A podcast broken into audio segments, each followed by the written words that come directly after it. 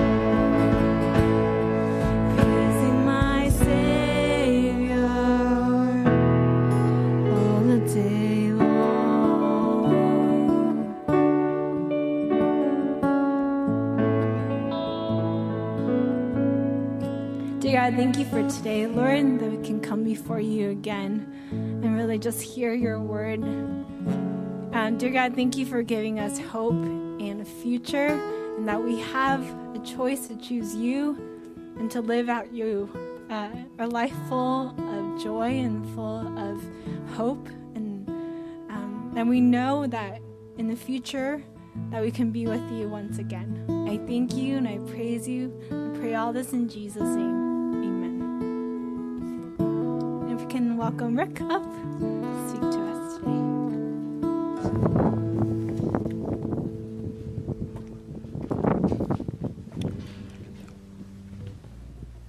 Thank you.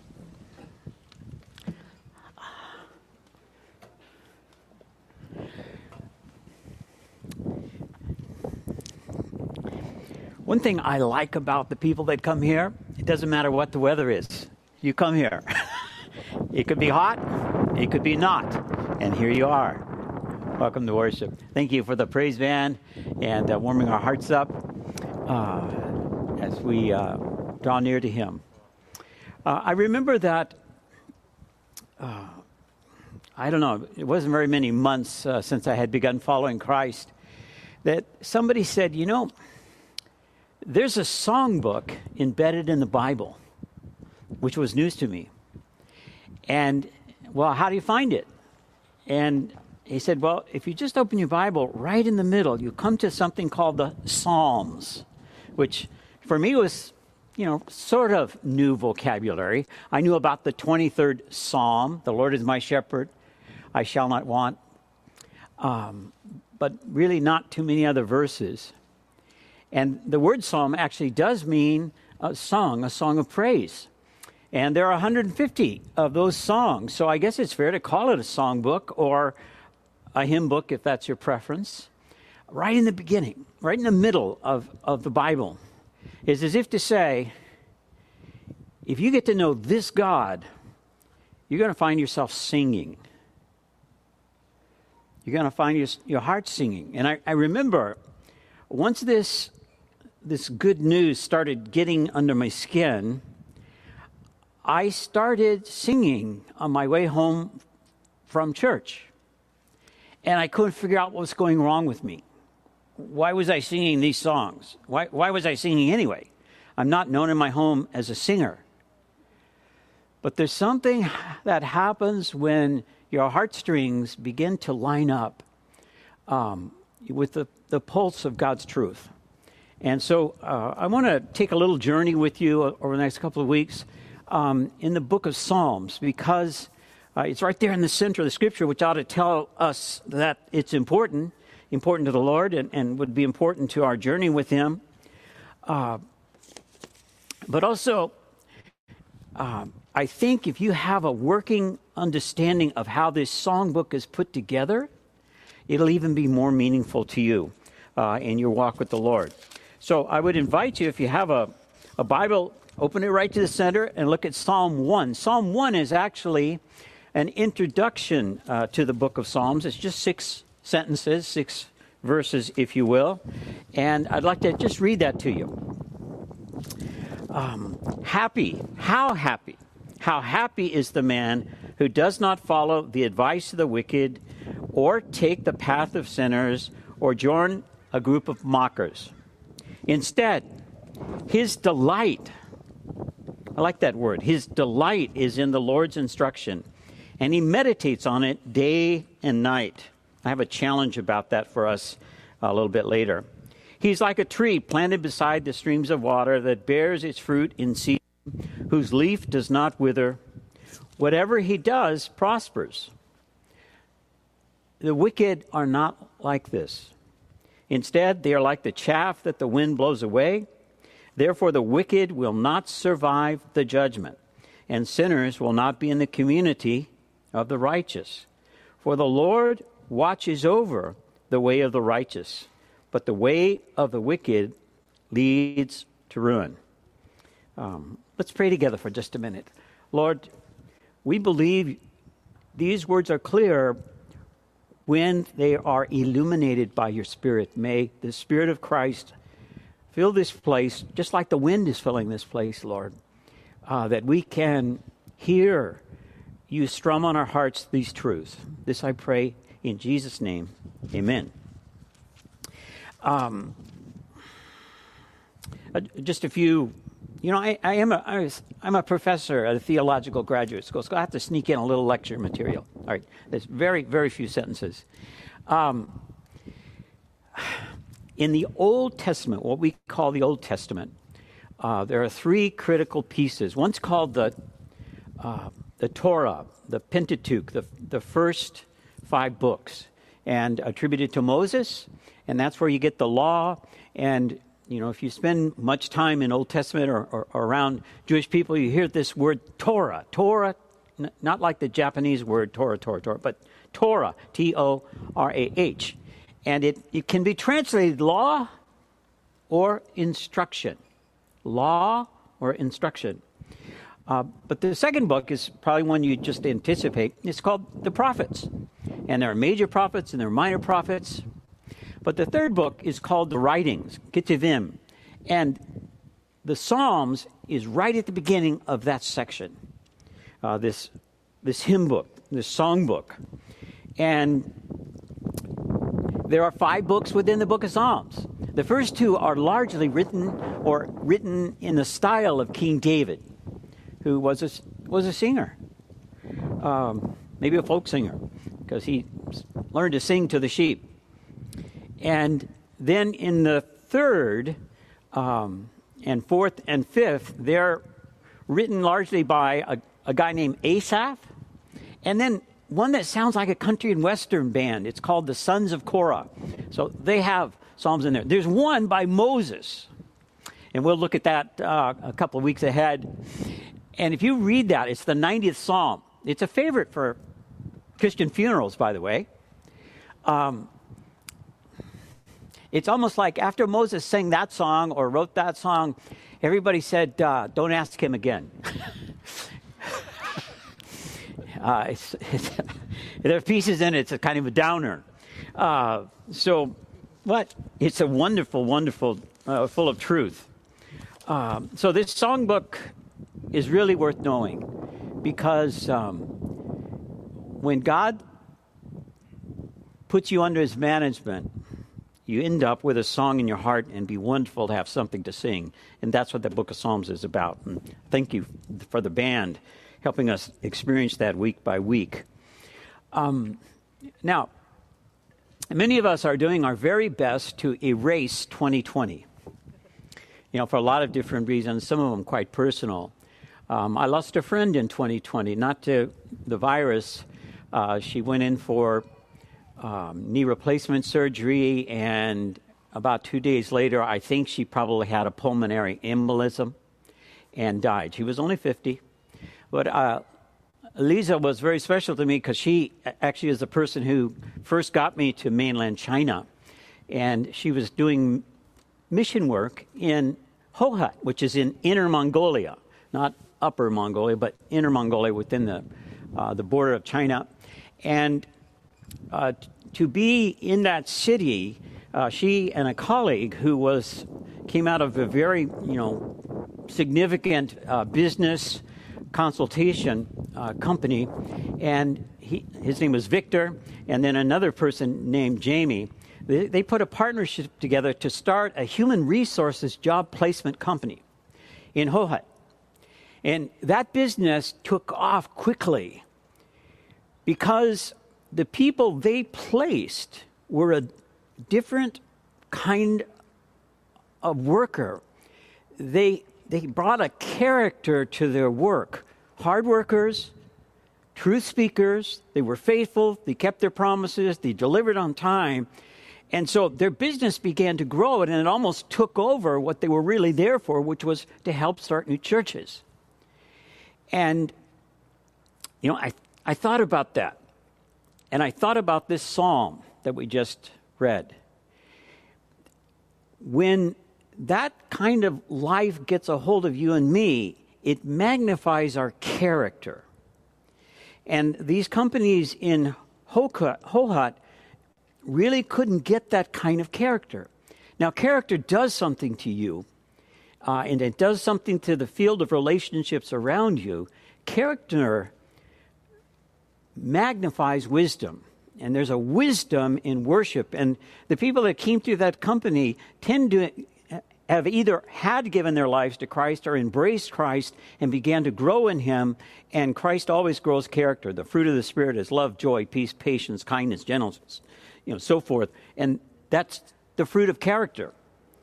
Um, I think character magnifies your capacity to get work done and get it done right and get it done well. Character, I think, magnifies intelligence. I haven't, you know, set up a laboratory uh, experiment on that, but I think that's the case.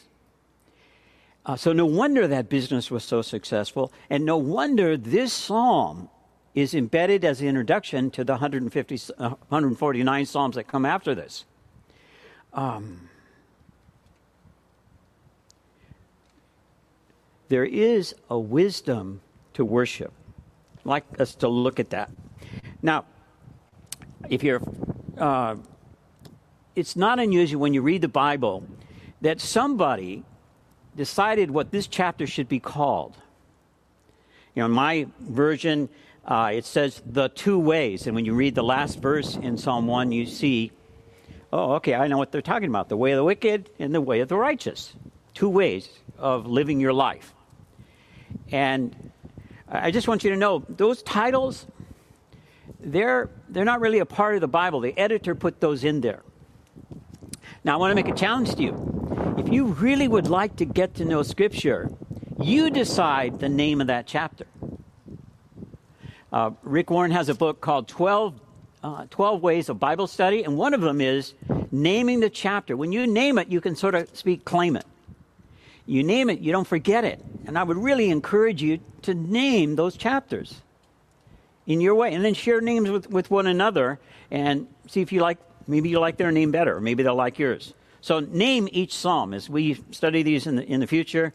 Put your name on there. So two ways, you know, just draw a circle around. Maybe, maybe not. I'll decide because it's in my Bible. Okay. How happy is the man? You know, I think there's a lot to life to have joy in it, have happiness in it.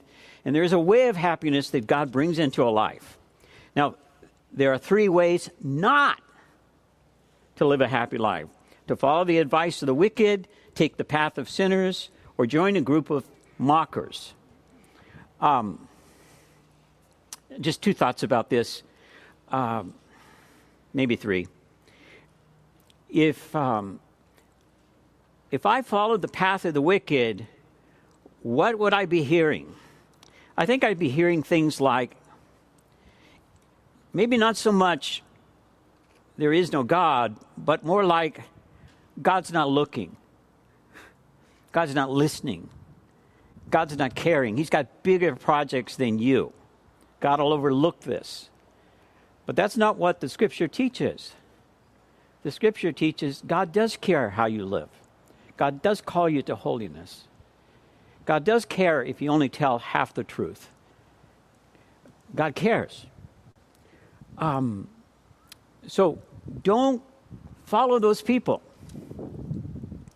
Don't follow that way. Don't take that path, that path, that pattern of life. And don't hang out with the mockers, those that make fun of people who are trying to walk the holy way, who are trying to pay attention to the scripture. You know, if, if some of my neighbors knew how much I read the Bible, they'd say, oh, he's a religious nut. Um, I can't care about that. I know what brings me happiness and what doesn't. I know what gives me wisdom and what doesn't. Why should I go back to that stuff that doesn't make me happy and doesn't help me make good choices? I found a life in Christ and, and I'm, I'm not going to go back from that. Verse 2 Instead, his delight is in the Lord's instruction. If you're into a guy or a gal, find out what their delights are. That'll tell you something about their character. What do you delight in? What do you really like? You know, when, when that comes on, you can just, or, or you taste that, or what is it that brings you delight? Look for your delights carefully. I think that um, in China, there's a saying that nobody becomes a Christian unless they've met 10 of them. They've met 10 people who take delight in the Lord. He's the thing that brings them joy in their life. And this says, His delight is in the Lord's instruction. Now, that's that Torah word. You know, the delight is in knowing the word. Now, honestly, I have been reading this book hard for 50 years, but it still is unfolding itself to me. And I take delight in that, that I'm learning. I mean, this book opens me up to the living God. And that is not going to be quickly learned. I remember this friend of mine at church. She said one time, You know, I read the Bible. And I, I do think she'd probably read it from cover to cover, and so she was done. You know what I should have said? You, you ever have that experience? Oh, I should have said this. I should have said that. Well, what I should have said Has the Bible ever read you? Because you really haven't read the Bible until it starts reading you. And the book of James talks about that. When you read the scripture, you look into a mirror and it shows you what you really are. And if you, unless you attend to that, you, you forget what you saw when you turn away and close the book of scriptures. His delight is in the Lord's instruction. You know, that's why we meet in small groups. There's something incandescent that happens when you and I are sitting down with other persons who take delight in the Lord's word. The Holy Spirit just, just brings a witness to us and energizes us. So we want, we want to do that. And it says, and he meditates on it uh, day and night. Now, if you know the original word, the original word um, sounds like moaning. um, and it, it, it has, it, it can be a melodious moan. You're just repeating something again and again. And you know, when we sing these songs that we're singing, we're actually meditating out loud with song. Uh, we meditate on it day and night. Okay, here's my challenge. Would you be willing to make of yourself just an experiment for a couple of weeks? You know, kind of a short experiment. I want to challenge you to read a psalm in the morning. Just read it slowly, you know, carefully. And a psalm at night before you go to sleep. Two psalms a day. One in the morning, one in the night for 14 days. And then tell me what happened. All right? So on the 28th, we just had a, bu- a bunch of announcements about the 28th. You know, I'll be here, you'll be here. I'd love to hear what would happen if you and I would practice this verse. Take delight in the Lord. We know we're taking delight in the Torah because we're reading a psalm in the morning, we're reading a psalm at night. Check and see what happens to you if you will do that. He, this is what it, how it describes it. He's like a tree planted beside the streams of water. Now, if you do much traveling, uh, especially out in the country, you know, there's a lot of wide open spaces in the U.S. Um, you can always spot where a river is because there'll be trees on both sides. There'll be green stuff, you know, on both sides. Um, and even if I ha- can't see the water, because I see the trees, I know there'll be water there. Remember one time in Portland, Oregon, I don't know why I wanted, but I just wanted one of those rain sticks. You, you know those things that when you turn it this way, all these little pebbles inside go down, and that's supposed to sound like rain hitting water. And uh, unfortunately, when I was shopping for my rain stick, there was a woman in there with her uh, son who was autistic. And I think I was driving him crazy because I kept checking my rain sticks, you know. And finally, she came over and said, Could you stop doing that? and, and, so you know, I was embarrassed. And you know, I said, Yeah, no problem, no problem. Um, but apparently, the rain stick was developed by hunters, uh, Native American hunters, who uh, would call deer to them or elk to them uh, with these rain sticks because uh, that was the sound uh, of the streams uh, that would call them out. And so Scripture says that you and I, our lives, our lives will take on uh, the look of being by a river um, as we begin to delight in His Word and read in His Word. It says, bears its fruit in season, and whose life does not wither. Um, did you ever meet somebody who had no game? You know what I mean? They just had no game. Um, the person who delights in the word and meditates, you're going to have game. People are going to be attracted to you because they know there will be water there somewhere. Where are you going to get what you've got so that you keep bearing fruit? You keep being somebody that I hang around, there's going to be something tasty involved for my life. Um, bearing fruit. How's, how's your fruit? um, are you bearing fruit? Is your life fruitful? Is it productive? Do people like to come up to you because they see the oranges or the pears or the apples? They see those bright colors in your life? And you have something to share with them. Be fruitful. And then, it, then there's this, this thing. Now, I'm a, I'm an ordained preacher. I have a license to exaggerate. You know what I mean? And uh, so this this verse, whatever he does prospers. now that's a preacher kind of thing to say. Sounds like an overpromise. It's not. Whatever he does prospers. Um,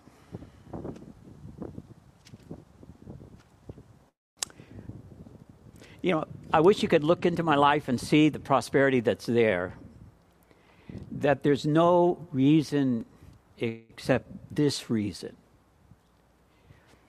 Um, and this is reiterated several places in Scripture.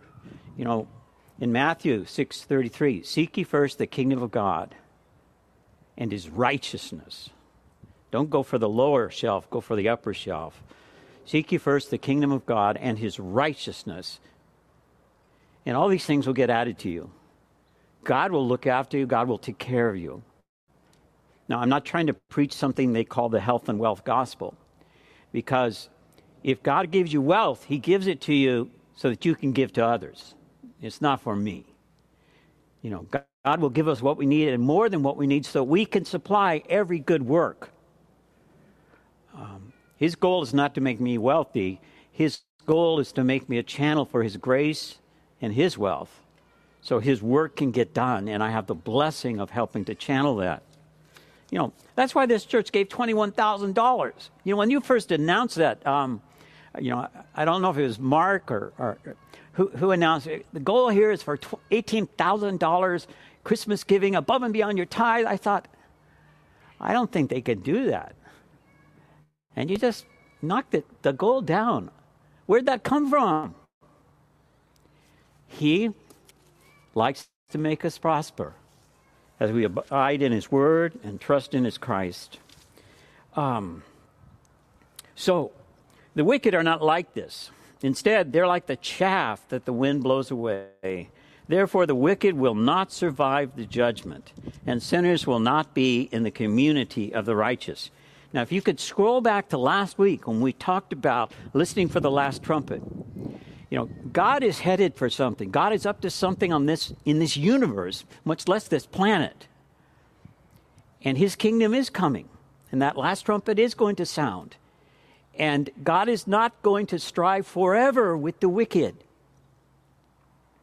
You know, God's will is not done on earth as it is in heaven.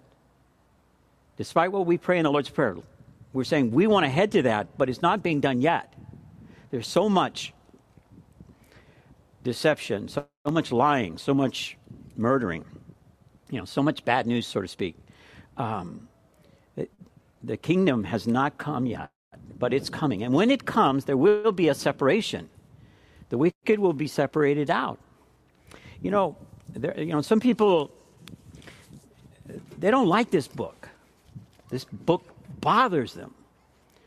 Uh, they don't like the idea of a, an eternal conscious hell. I don't blame them. It's, it's an awful idea, but it's a true idea.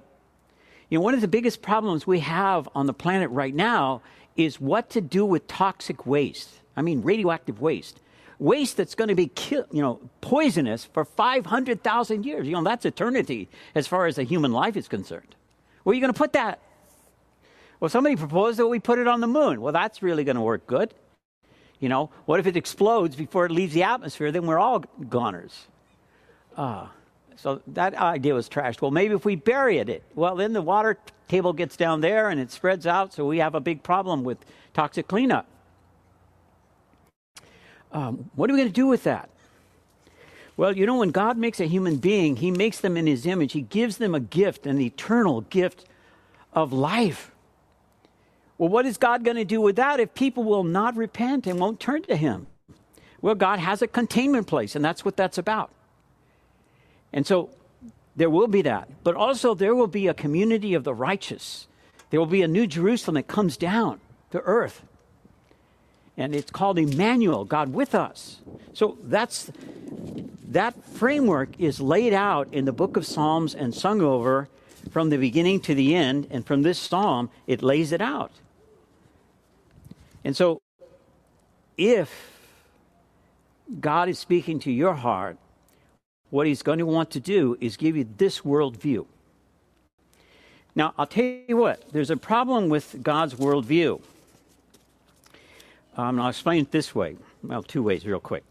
Um, recently, my wife and I were looking for a house down in Orange County to, to frankly, to move near our granddaughter. And we found this cool house, had a great view, had a swimming pool, um, had a lot of things working for it. But one thing it had wrong was the, the, the front window. It, it was small. You know, it was, you know, this is a pretty good screen, but, you know, if that was your front window, something's wrong. If you buy that house, you're going to have to get a bigger window. Don't you think? I don't want a tiny window like that. Um, around the year 1900, there was a, a fair in Chicago. And I, I don't know why it happened, but this man was invited to paint a picture of the last days, a, a, kind of a doctrinal representation of eschatology, the last, of Christ coming back, of the judgment, of um, uh, you know the place of eternal punishment that the devil put down, and um, the New Jerusalem. So it was it was punishment and reward, all of that, and they had to get a building to hold this painting. It was that big. Um, it was, you know, I, I'm just guesstimating. It, it had to be 50 feet long, but it was probably longer than that. Well, after the World's Fair was, it was, it was ama- amazing. After the World's Fair was over, um, what are you going to do with that painting? They couldn't put it up because nobody had space for it. Now, you know that there's some very famous paintings that have been cut down to fit where they had to put it. But nobody wanted to cut this painting. You know, what, what are you going to cut out? You're going to cut out some of the, the greatest ideas, you know, in the West ever out of Scripture. And so they rolled it up and put it into storage. Well, um, the guys that developed um, Forest Lawn. They were a couple of uh, deacons, leaders in a church like this one. They found out about it and they bought it, shipped it from Chicago to LA, and built a building so you can go see it. And see, that's what happens to us when we embrace this worldview. All of a sudden, we realize we built our life with a very small picture window you know, a worldview like this, and all of a sudden, now we're having to in, incorporate the living God, where there is a reward in righteousness in Christ, and there is a place of punishment. All of that is a new worldview, a new picture window on life. And Jesus comes in as a carpenter and begins to retool our way of thinking so that we can accommodate the truths that are in Scripture that go off our screen, so to speak. Um, and it says, the wicked will not survive the judgment, sinners will not be in the community of the righteous. And then, verse 6 well, the Lord watches over the way of the righteous. Now, is anybody here a Star Trek expert? Ah, this is a younger crew. Star Wars. Okay, all right, there we go. Okay. Um, one of the leading characters, even now in the, in the new series, is Yoda. You know, most of us know Yoda. Did you know when you say Yoda, you're saying a Hebrew word? It's the verb to know. And that's the word that's used right here. The Lord Yodas over the righteous. Now, this kind of knowing is um, not objective, not merely objective knowledge. And it's better than just subjective knowledge. God knows because He loves you, He cares, He knows the ins and the outs, the ups and the downs um, of your life. God knows the way of the righteous. And what happens in that knowing is that we know we're on His way. Do you remember when uh, I think we talked about this last week. um, in John chapter 14, uh, Jesus is telling them what to be, how to get ready for that last trumpet. And uh, Thomas is the one who says, Lord, we don't know where you're going. And then Jesus says, I am the way. He's using this same word out of here. I am the way, the truth, and the life. When we start going the way Jesus goes, we want to get on His way. We want to do things His way and His timing. That's the Yoda word. God knows the way of the righteous. God knows you. He loves you. He wants to be with you forever. And He wants you to be of service in His kingdom. He's got work for you, He's got work for me, He's got a calling on my life, He's got a calling on yours. He has a right to it. For the Lord watches over the way of the righteous, but the way of the wicked leads to perishing, leads to ruin. Um, let me draw out some conclusions here, and then I want to end with a, little quick story. So, as this psalm rolls out, something that is good old wisdom. You choose your conscience when you choose your company. The people you hang out with tend to be your conscience.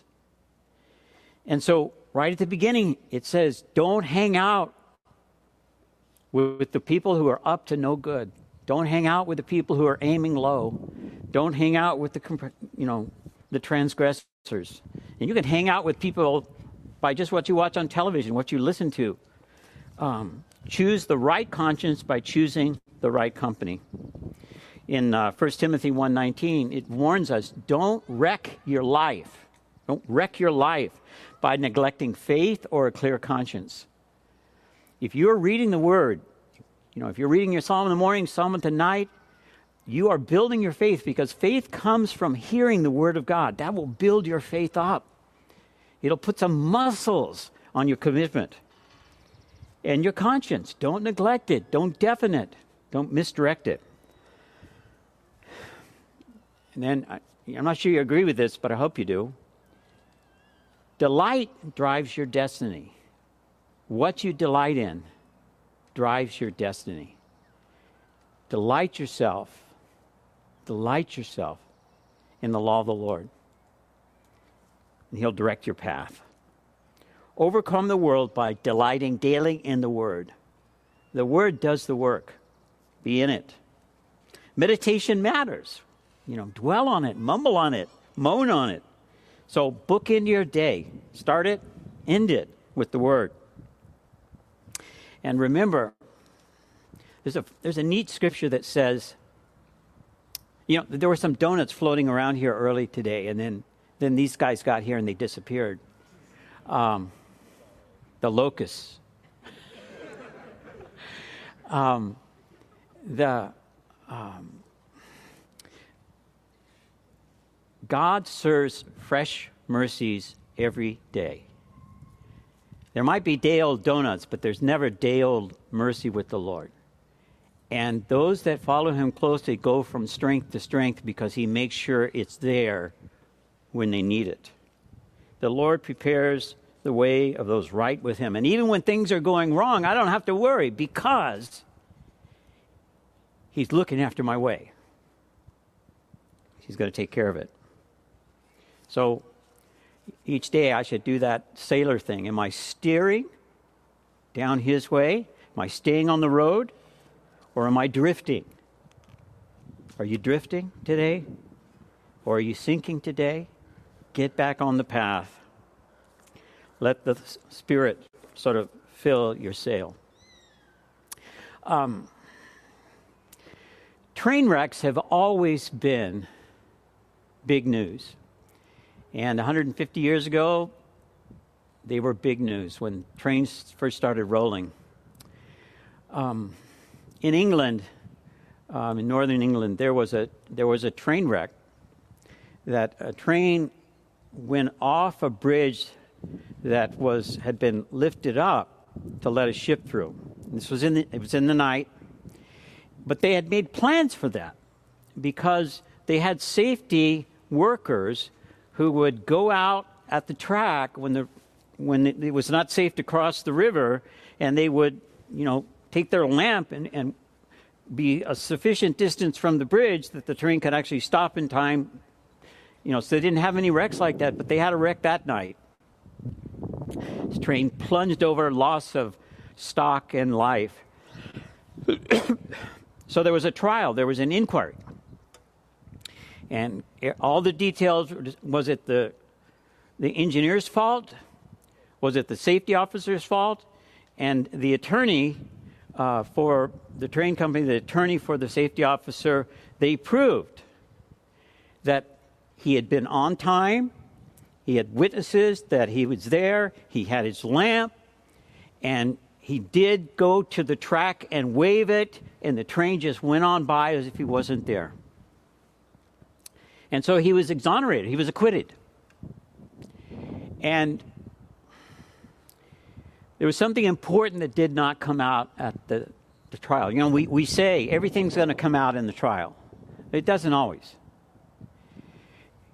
What didn't come out was yes, he was there, he saw the train coming, he knew the bridge was out, and he was swinging his lamp. But what didn't come out was his lamp was not lit. He had failed to have sufficient oil in it, and it went out. But he kept waving it even though it was out. Um, did you ever feel like that? You're out there waving, but you're not lit. You have no light. Um, this psalm is saying to us if our delight is in the Lord, we will never live without light. Jesus said, I'm the light of the world. I am the light of the world. You are made to live with that light. You're here today and um, you're waving, you're working, you're doing things, but you know in your heart of heart, in the, in the center of your life, there's darkness and you're not lit. Why don't you give your life to Christ this morning? Ask Him to light you up, to forgive you, put that light within, so that the life that you'll live until you meet Him face to face will be a light that saves lives. Let's pray together.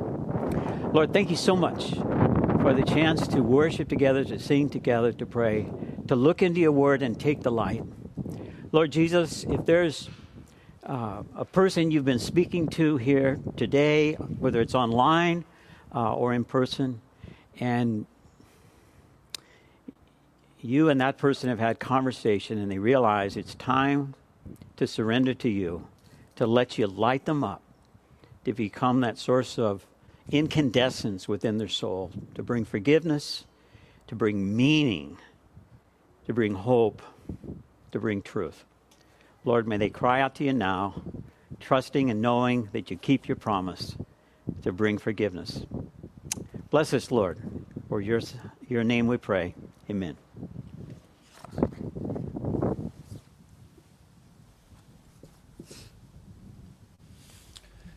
Thanks, Rick. We're going to take some time, uh, as always, to do a little bit of reflecting, a little bit of meditating. Uh, and I encourage you to think about how often you think about the Word of God. Does it delight? Does it bring you delight? Does it bring you joy? Or are you finding your delight somewhere else? Um, so take some time to do that. Uh, if you're so inclined, uh, you can fill out your connection card online. Um, let us know how you're doing, um, how we can pray for you.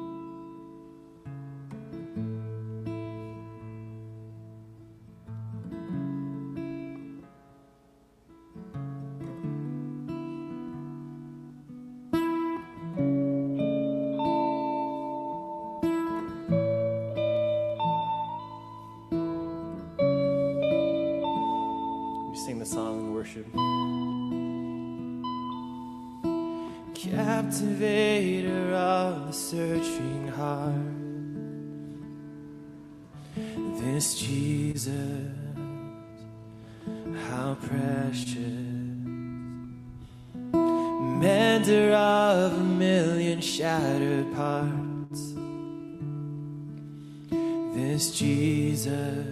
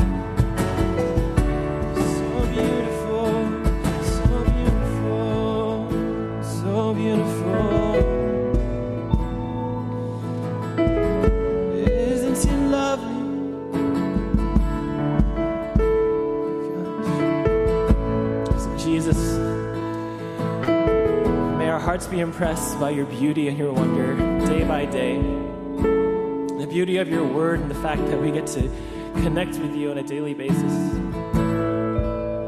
Lord, give us that delight, give us that joy in knowing you, in reading your word, and hearing your voice. May this song that we just sang be a truth that resonates in our hearts delight, all our hope is in you. So we love you, Jesus.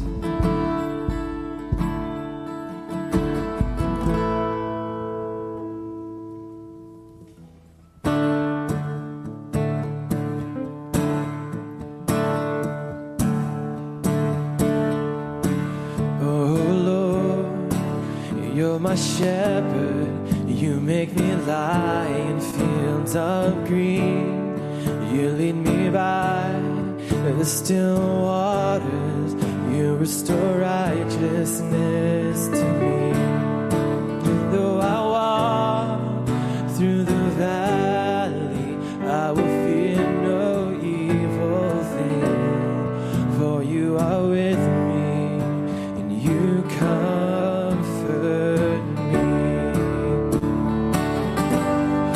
Surely goodness, love, and mercy will follow.